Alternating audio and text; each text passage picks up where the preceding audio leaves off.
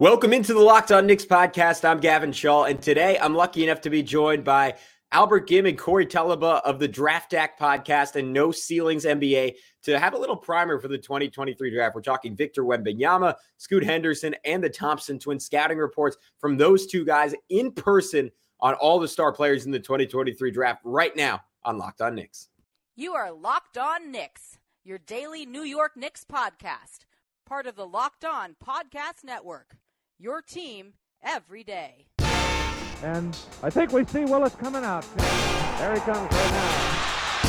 Starks without a five. For the win. Yes. Thompson cuts left. Now fires it. And he's good. And he's fouled. It's tight. And he is Anthony for three.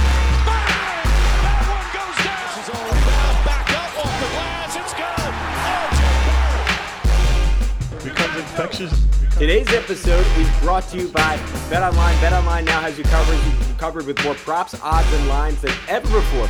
Bet BetOnline is where the game starts. And I want to thank you for making Locked On Knicks your first listen today and every day. We are now available on all platforms, and that includes, you know this if you see my smiling face, on YouTube. So go check us out on YouTube when you get a chance. Throw us a subscription, throw us a comment, throw us a like pose a question even you know do my job for me. But who's talking to you? I'm gavin shaw a play-by-play broadcaster. I'm normally joined by alex wolf editor-in-chief of the Strickland, the greatest Knicks website in the whole wide world. Uh, but he is off for the day. So i brought in two experts albert gim corey telaba uh, to break down the best prospects in the 2023 draft and who they're looking out for this college basketball season right now on locked on Knicks all right, guys, as promised, we are joined by Albert Gim and Corey Telaba of both the Draft Deck podcast and both writers at No Ceilings NBA. Guys, it's your time of year. College basketball season is rolling on. Uh, how, how are you guys feeling? Are you, are you excited? Are you enjoying it? Like, are, are things being confirmed or things like that you, you thought you're questioning? Like, what, what what's the general sense right now?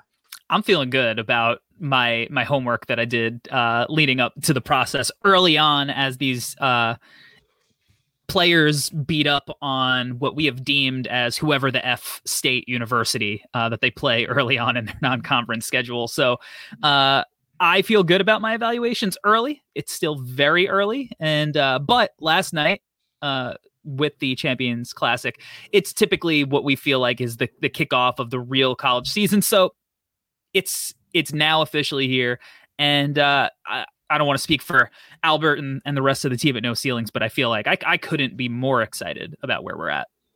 Yeah, for sure. I, I think I feel the same. Um, as Corey said, it's still really early in the season. We've only got like two or three games from all the teams, but um, a lot of good stuff has happened. A lot of our convictions so far have been proven to be correct and uh, all we could do is sit back and continue to let the kids play. But overall, it's been a pretty fun and uh, interesting experience so far. Nice. Uh, I want to I, I want to zoom in on this season, but I want to start off big picture and, and kind of Knick centric because there is there is some discourse, uh, Albert, as, as a fellow Knicks fan, you might be aware of it in, in the Knicks community about all right, like we're we're, we're kind of okay, like, but we're, we're clearly not going to be good. We're clearly not going to win a play-in game, and and to some extent that was the expectation coming in. But I think just because of the current allocation of minutes on the Knicks and and, and who is contributing to wins and how they're contributing to wins, there's a discourse of like, oh man, what if what if we just tanked? And I, I think like in some ways you can pretty easily squash that conversation in the sense that like, all right, but if the Knicks were actually playing the guys that we wanted them to play, like they would actually be better than they are right now. But how much like if, if you guys were, were, were draft doctors for NBA teams, like what's the prescription for a young team that is kind of middling and clearly needs a star talent through the draft to get better, but is almost too good for their own good and will miss out on that star talent? Albert, I'll, I'll start with you as as as the Knicks guy here. Well, it, it, you know what? In terms of so I'll speak specifically about the Knicks. Um, if I'm looking at the Knicks right now, my answer so i got your questions before and i did some you know pre-recording prep and my answer that i wrote in my notes was absolutely not. Um, for me it's I, I, think it's kind of ridiculous that we're making such um we're, we're making such wild judgments 14 games into the season.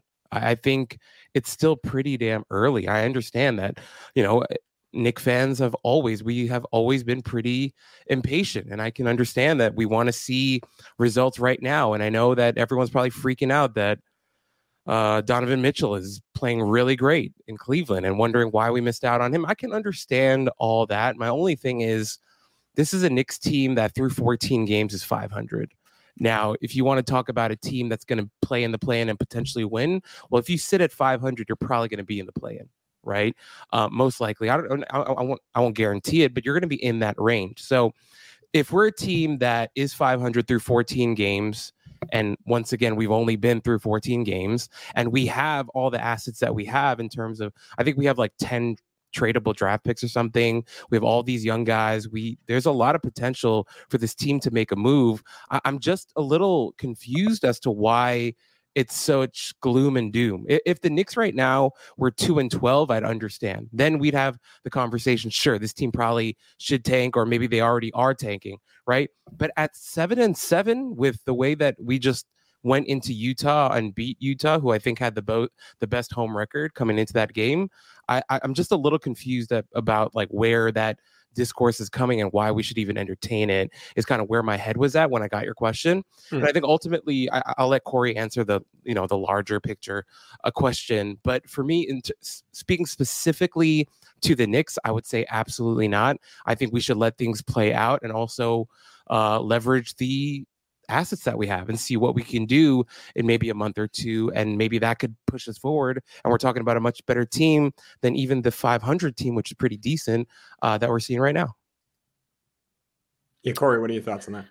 Uh, yeah, I mean, I I would kind of tend to agree from an outsider's perspective who you know watches a lot of Knicks games and grew up in New York. I feel like they're playing exactly to my expectations, and I think the Knicks are in a tricky situation because if you're going to tank, you can't play Jalen Brunson. And that is your new acquisition, who's probably one of the better free agents that the, the Knicks have signed uh, in their recent history. And like he's playing really well. And, and he's exactly kind of what a theoretical Knicks team wants and needs. Where I think the Knicks right now could get in trouble. And it's something that I feel like I've been stuck in as a fan of the Bulls before, and I've seen a, lot of teams um, struggle with is like y- you feel like well only if we fired the coach things would get better or only if we played the young guys things would get better. And like there's no guarantee in that. And one of the things that tends to happen when you do build a team organically which is not something the Knicks have done over the last 20 years is you tend to fall in love with your young players to a point where if you went and had a conversation with another team's fan base, people who actually were locked in and paying attention, I don't think those feelings would be reciprocated the same way. And now that's normal from a fan base. But I, I think in the position that the Knicks are in now, I do think they have to pick a direction, I guess, but I just don't see any way that they could tank. Like, I think any which way they kind of choose, they might end up around the same record. But I, I just don't even know how they get there. My biggest gripe would be more so with the front office mm. than with the coaching staff. And I think the front office has done a tremendous job in, you know, acquiring assets for the future, but that is, you know, playing a speculation game that you don't know what these assets turn into. And I don't think this team fits. So it's also hard to evaluate all of the pieces together. I mean, it, yeah, you have you kind of have to sign Mitchell Robinson to this deal in the summer, but he also doesn't really fit with the players that you have. So now you're stuck in a situation where when he's healthy, you feel like you have to play him. If even if the the, the Knicks get rid of Thibs, are you benching Julius Randle? I don't if you're a new coach, uh, do you have the the cojones to do that? to to this guy who you know was an all NBA player just a couple of years ago, potential all star type of talent is RJ Barrett just who he is? Is the or is the coaching staff actually holding him back? These are all questions I don't think there are definitive answers to. And you know, I I love Quentin Grimes. He's been hurt, so he's uh, still up in the air. But I feel like when he gets going, he's going to help kind of mold himself into being a glue guy that can kind of hopefully guide some of these decisions organically. Because I think he offers a lot of what modern NBA teams want. But there's also the con- conundrum: you sign Jalen Brunson who's playing really well. And then Knicks fans love nobody more on the team, I think, than Immanuel Quickley. And I just think if you're asking yourself honestly, is that a backcourt that could actually play in the playoffs starting next to each other together? My uh, my unbiased opinion, I would say no. Yeah. At, not if you actually want to win. Uh, and and you know, Quickley's in guys his third year. He hasn't shot above 39.7% from the floor yet. So, yeah, as many excuses as you want, there are still things you have to sort out. I don't know. I think the Knicks do need to pick a direction, but that's like Albert said. Are you making a move with your assets or are you just riding this thing out and letting the frustration build and permeate through the entire team? Whatever it is, I think it does have to happen soon, but I also don't think that there's a miracle cure that Knicks fans are going to be happy with. And there might be you know some hard truths learned when that direction does happen. All right, guys, before we continue with Albert and Corey, I want to tell you about our newest sponsor on Locked On Knicks, and it's one I don't know if you can hear my voice. I am super excited to talk about because I've known of their work for a long time, and it's, it's, just it's it's cool to be involved. It is masterclass. With masterclass, you can learn from the world's best minds anytime, anywhere, and at your own pace. You can perfect your jump shot with Steph Curry. You can improve your cooking skills with Gordon Ramsay. You could even learn comedy from Steve Martin. I mean, who, who would have thought that was a possibility 20, 30 years ago? With over 180 classes from a range of world class instructors, that thing you've always wanted to do is closer than you think. I, I want to circle back to the Steve Martin comedy class because to me, that was the that was the single most exciting thing on here. And what, what's what's pretty incredible about it is they got these guys who who don't really need the mm-hmm. money, right? Steph doesn't need the money. Steve Martin doesn't really need the money. And yet they are really taking their time to teach you the skills. It's not just a lecture. They're not just talking at you. It, it, it is slow, it is meticulous, and and it is stated in a way that you will get better at whatever it is you need to improve on. I highly recommend you check it out this holiday. Give one annual membership and get one for free. Go to masterclass.com slash locked on today that's masterclass.com slash locked on today. Terms do apply. Yeah, I think uh, that's uh, on both of you guys. I agree with a lot of what each of you said. I, I don't think I, I kind of said it at the beginning, but tanking just isn't realistic when they might be better by doing what nominally teams in the past have done to tank, and and they certainly won't be bad enough that I guess it makes a meaningful difference in terms of their equity at guys like like a Wemby or a Scoot who are going to talk about in a second. I think, and, and this is bigger picture, so we don't really have to dive into and gets a little out of the purview of the draft. I think process is is a big thing. Um, like for our end, like watching them night in and night out, and like seeing a guy like Quickley who you're absolutely right. Like the shooting is like kind of mystifying and extremely frustrating. This is the second straight year he started badly, and yet simultaneously, I think he has like the best like aggregate plus minus of any Knick in the last 20 years, despite being on like three years of, of mediocre basketball. So like there's clearly like really good things that happen when the guys on the floor. And the same thing's true for for Obi Toppin, which like I saw someone, I think it was Dean on, on Twitter phrase it really well today. And it's like rarely do you have a team like take a guy eighth and like at this point, like I would say he's he's exceeding expectations of what people thought he was going to be, and he's still only playing 15 minutes per game. So to me, like again, and like it's it's easier said than done to move off of Randle or or, or to bench him, but that is like I. I, I I see both sides of it where I don't think everything would be daisies and rainbows if if Randle was gone and Fournier was gone and the team wouldn't suddenly be amazing. But also like there, there's a like this season should ultimately be about self discovery. And I think while there isn't a clear path to tank, the idea that quote unquote like like winning with vets should be like of the utmost importance and the idea that like we're hearing that like they might be shopping Obi and they might be shopping IQ because they're hesitant to pay them is like is just kind of oh, is a little gross to me because it it doesn't jive with that notion of like all right whether they end up winning or losing games like the priority should just be finding out what they have. Yeah. But anyways we can we can move on to uh to why uh main, main reason i'm having you guys on and that is uh, draft stuff. So, Albert, I will circle this back to you because you were there in person for the uh, Wembanyama uh, Scoot uh, extravaganza, uh, the the party, uh, the, the greatest matchup in, in modern scouting history since LeBron and Melo. Uh, could you just could you sum up like what the highs of that experience were and like and and how those games maybe changed your opinion of the players? Yeah, I, I think the experience as a whole was pretty incredible. I, I, think the way that you just described it, it was is pretty spot on. I mean, even when we were there in the moment, I don't even think myself and I went with Tyler Rucker, also from No Ceilings.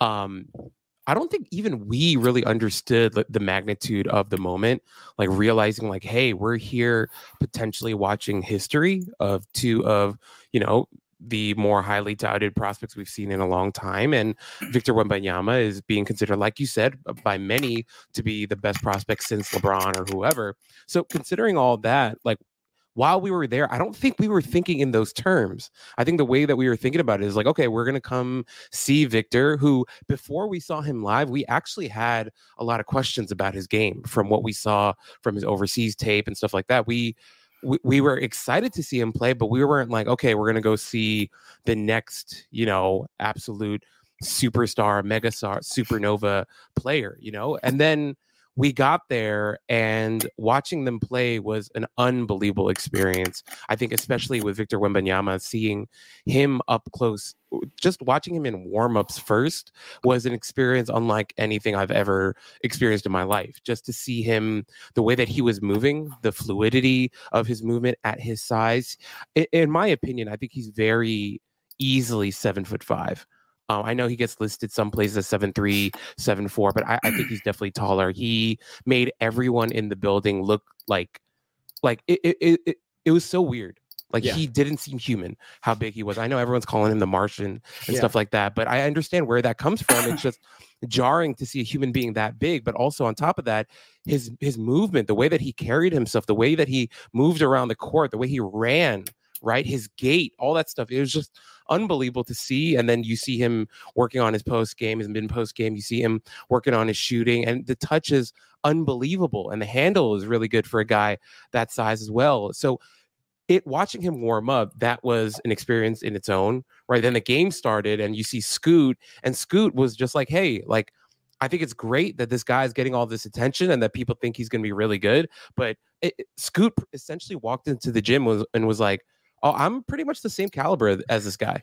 Was it, what it felt like that was his mo. He wanted to educate the world on who he was as a player and let them know I'm just as good as Victor Wembanyama. Is what it felt like in terms of the way that he was kind of carrying himself and the way that he started off the game. He was really aggressive. He played really hard. He wanted to punch Victor and that team right in the mouth. Is kind of what it felt like. And he came out and look ultimately both guys put on an unbelievable showing. They played so well, so hard. Victor was able to showcase almost every aspect of his game, both offensively and defensively. Defensively, on the offensive side, just the shooting was unbelievable. The motion, the movement shooting was great. Uh, he was catching and facing up in the mid post, doing stuff from there. Defensively, blocking all kinds of shots, showing his versatility, being able to guard on the perimeter. He's you know mo- moving his feet, flipping his his hips. He's doing everything.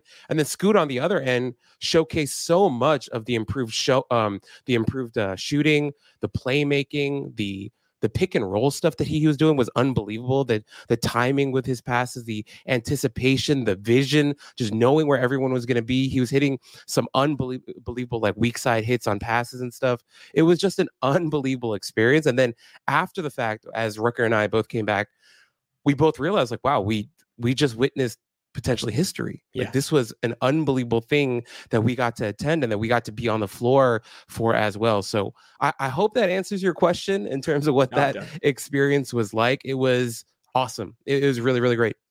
Yeah, I think my my favorite part about it was how both of them had a sense of the moment and and really embraced it. And and to me, that's I mean maybe not underrated because a lot of people talk about it, but but it's it's it's sometimes under discussed with with stars and like not even in terms of like like obviously a final four game or an ncaa tournament game like that that is stakes in terms of win or go home.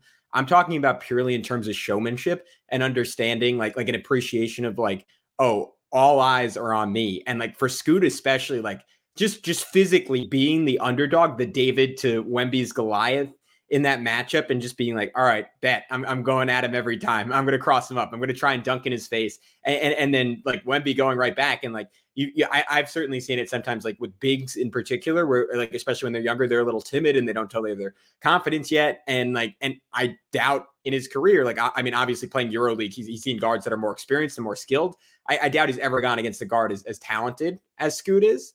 And that had to like faze him for a second, but then it felt like he he like punched right back. And and and to me that that is a superstar quality in in and of itself, Albert. All right, guys, we are going to wrap up this conversation on college basketball, but before we do, let me tell you about betonline.net. They're your number one source for sports betting info, stats, news, and analysis. You can get the latest odds and trends for every professional and amateur league out there from football to basketball to soccer and esports.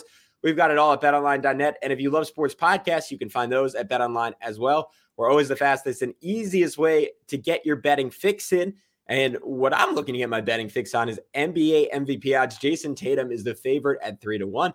I could see it happening, but it's ultimately a word about counting stats. So if you want a little bit more of a long shot. Uh, may I recommend Joel Embiid at 12 to 1, coming off one of the best games in NBA history? I don't think the Sixers are going to be great this year, but I, I think it could be a Russell Westbrook MVP because I, I, I, think Embiid might just finish with a stat line that is relatively unprecedented in modern NBA history. So head to the website today if you're like me and you want to throw some money down on that, or use your mobile phone to learn more. Bet online is where the game starts. No, I, I 100% agree. I think I, I like what you just said because the first half he did seem a little timid. He did seem, as you mentioned, a little bit on like uh, number one, like you just said, he clearly understood the moment, right? He understood yeah. what this was, where he was at for both guys who are not going to be playing college basketball. Eh, that could have been their final four moment, right? So early in the season because you know both guys won't be playing in the NCAA tournament and you know for Victor this was his one ultimately this is his one and only shot to show people here on your US soil what he can do, right? So I think there definitely were some nerves in that first half. And I, I think he went into halftime and he was able to shake it all off a little bit. Actually, not all of it. And he yeah. came out in the second half and he came out angry and he really went for it. He was doing unbelievable things on both ends. And the same thing for Scoot, right? I, I really do want to reiterate that Scoot is an unbelievable prospect. If if your listeners out there are not really uh, up to date on Scoot and who he is and what he's capable of doing. He is a super athletic point guard who, of course, the marquee skill for him will be his athleticism. But what he can do with his passing and his mid range shooting and his now improving three point shooting is unbelievable. He is a real prospect that teams are going to be talking about. And who knows, right? There is a very real world. I'm not saying it's going to happen for sure, but there is a world where Scoot may even end up be- becoming better than Victor over time. Because, you know, when we're, when we're talking about bigs of that size who are going to be playing with those types of guard skills, we, we can't avoid the awkward conversation of health right? I mean, it is scary to see a guy that big ever fall to the ground or slip on something. Recently, he was playing in France and they have giant stickers on the court, and he mm. slipped on one of the stickers, and his body looked like it was in a really weird position when he landed, and everyone held their breaths for a second, right? So we can't avoid that conversation, but I, I do want to say, uh, as you said, both guys understood the understood the mo- moment. Wow, what's wrong with me? They understood the moment. I, I, apologize. I am a little under the weather, but good. Um, they understood the mo- moment. They showed out. They played really, really well, and I think for them, like you said, that might have been their NCAA Final Four moment because they won't be playing in that tournament, and they really showed out. And I think they showed the world like we deserve to be the number one and number two prospects in this class. Yeah, and, and Corey, I know on your end, you, you got to take a look at uh, the number three, maybe the number four prospect in the Thompson twins and, and a couple of other guys with overtime elite. Um, how, how do you feel like they stack up in that conversation? Are they kind of under discussed in that conversation for the top two picks in the draft? Maybe over discussed in, oh, in my hum- interesting. Yeah, my humble yeah. Opinion. let's yeah. let's let's hear it. Yeah, I and look, I am a fan. Um, getting to see them up close was probably one of the things I wanted more than anything in this scouting process because they are going through an experience unlike anything I think any other prospect has ever gone through, in that they're playing in a league that is in its second year, has six teams, and is made up like primarily of high school kids. So here are these you know, two top tier athletes who are going to immediately be top tier in the NBA as soon as they enter. And they're going up against kids that are 15, 16 years old on some nights, you know, and so that's really hard to evaluate, especially when you're watching, you know, it on YouTube where their games were broadcast last year, not even in their entirety. You know, they were like clipped up and mm. made to be like 40 minutes. Um, So, you know, who knows what was left out, right? So seeing them up close was something that I was so super excited about. My impressions were I came away a little bit lower on Amen, who is right now, like you said, he is the consensus number three pick uh, regarding his preseason draft stock. I do the exercise at No Ceilings NBA where I go through all of the biggest boards and average out all of the players' draft stock every year. He is number three right now. Ausar's yeah. stock is a little bit lower. Um, I think he came in at number seven. So I think that's a little bit more realistic for me. Ultimately, I I am of the opinion that Ausar, I'm a little higher on Ausar than Amen right now, and that is not me trying to be different. I just I think that his jump shot is a lot farther along. I think he has a lot of skills that are a little underrated compared to Amen, mostly because he doesn't have the ball in his hands as a creator as much. And I think that when you're looking at the type of guard wing creator that Amen is, I don't know like his jump shot is very far away in my opinion. And he maybe he comes to the league and he just lights the net on fire and I look ridiculous. Um, um I'm okay with missing on that part of the evaluation if that were to occur. But like somebody like Josh Giddey, who maybe he would get compared to as far as like size and like vision, because he does have very good vision. Um, Giddey's form, at least you could be like, all right, that is workable. Right now, yeah. like you know, I was in workouts with Amen, pri- you know, where he's just shooting around, and um, you know, I'm not really exaggerating. He missed like, you know, eight shots in a row before mm. like open just practice shots, and like it doesn't look good. So he's very far in that regard. And NBA defenses are going to be so much more sophisticated than what he's seeing in the overtime elite league. And uh, so I have worries about how he's going to translate. Whereas with Ausar, I could see like a path to being a guy like Andrew Wiggins, where he's used to playing off ball. He knows his role a little bit more. I think his jumper is way more fluid. So I could see that part of his game coming around to uh, the level where like he could hit spot up shots, and that will unlock a lot of his athleticism. Amen's not going to have trouble beating that first level of defense, you know, uh, much like Russell Westbrook didn't, Jaden Ivey doesn't. But what's going to happen when he gets to the next level? And then when he gets to the hoop, I, I don't think he has great touch around there. So there's just a lot of question marks. And it's not to say that these guys can't be good or they're not worth taking chances on. Um, but I just feel like there are prospects that I'm a little bit more comfortable with as far as how they fit in the modern NBA and without trying to fall in love with the potential of what they theoretically could be because a lot of the times that potential doesn't necessarily pay off the way you're expecting it to. But on the other side of the coin there are prospects there that i got to see in person and i've also gotten i you know i saw them at the the pro day in atlanta and then i also saw them play um, in like an all-star game versus the top uh, high school talent in new jersey with you know guys who are going to north carolina and duke. Yeah. And you know, the younger guys I'm very impressed with. And I think the experience for them is phenomenal because they're playing against older talent that is, you know, getting closer to, to leaving and going to these high level schools. And the way that Overtime Elite has pivoted due to the NIL rules has been such a boon for the uh, the talent that they're able to get um, because now these kids can still have their college eligibility and they can go and develop. And the developmental program that they have there is very impressive. I got to speak with Ryan Gomes, who's the coach of the Cold Hearts, and um, just you know ask him about how he's developing them and how energetic he is on the floor. And you know, he's telling me you know he's seen so many things when he was with the Celtics that he could just yeah. read everything before it happens, especially with high school age kids, and like kind of shout that out and help. So the developmental you know teams that they have there are phenomenal. But I think that we're seeing the infancy of it, and I actually wish that the Thompson twins were there at a moment in time when this program was already established and not as the first couple of guys. Yeah. So, um, but they're both impressive prospects. They're both inside my top 10. I just, I think that Scoot and Victor are on a different planet as, as prospects. Victor might actually be from a different planet.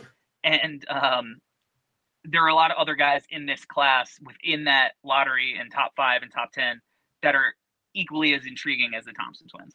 Yeah, for Amen, I, I know he's regarded as a different level of athlete, but when you were describing his game, I was almost thinking like, wow, it sounds like RJ Barrett almost in terms of like some of his weaknesses on offense. Which, uh, yeah, you could, yeah, I might be way off, yeah, but like that no. was like in terms of like some of the concerns there. That's that's kind of the feeling I got. He look, RJ was and always has been a better shooter, just functionally hmm. form. Um, but RJ is not anywhere close to the athlete. yeah, is. different but, but they are similar kind of in their strengths and weaknesses outside of those kind of things. Because I think that RJ pre NBA was known as like a, a, playmaker and a guy that you wanted to have the ball in his hands. And that was one of the things that I think when he was being talked about um, as a draft prospect, it was like, this might be a guy who you can run offense through legitimately and kind of use him as, as a point guard. I don't think we've seen a ton of that in the NBA. Uh, but I think that is a part of his game that's there, much like Amen's. It's just RJ has figured out how to leverage a lot of the other stuff based on the fact that he's not a total non-threat as a shooter. And how far I think RJ goes as a player as he develops more will hinge a lot on just how developed that jumper does become, uh, especially on the ball. But uh, Amen, I'm a little bit lower on than I was RJ as a shooter, as a prospect coming out.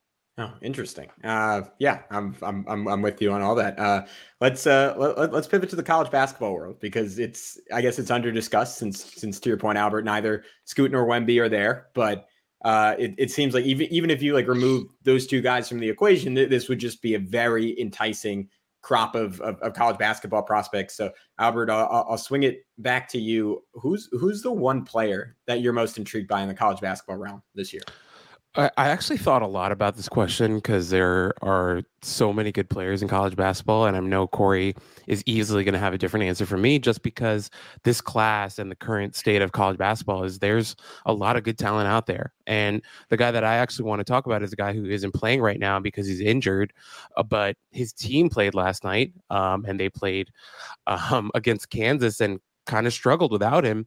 And that guy is Dariq Whitehead. Uh, mm-hmm. Whitehead is he's like what a good six six. Corey, am I yeah. right on this? Around six yeah, six, right? I, am I'm, I'm sure we're gonna see six seven. yeah, some listings, but yeah, but he doesn't look least, that tall. But at least six six. He's not yeah. one of these guys who's listed at six six, who's really probably gonna be like six three. Yeah, yeah, I, I, do think he's around like six six, but um, I'm I actually can't wait for him to come back, and the reason why is I, I, we had a conversation last night. We were doing a live stream of the game, and for me, heading into the college basketball season. The intrigue with Dariq Whitehead was clearly that he is a really, really good shooter.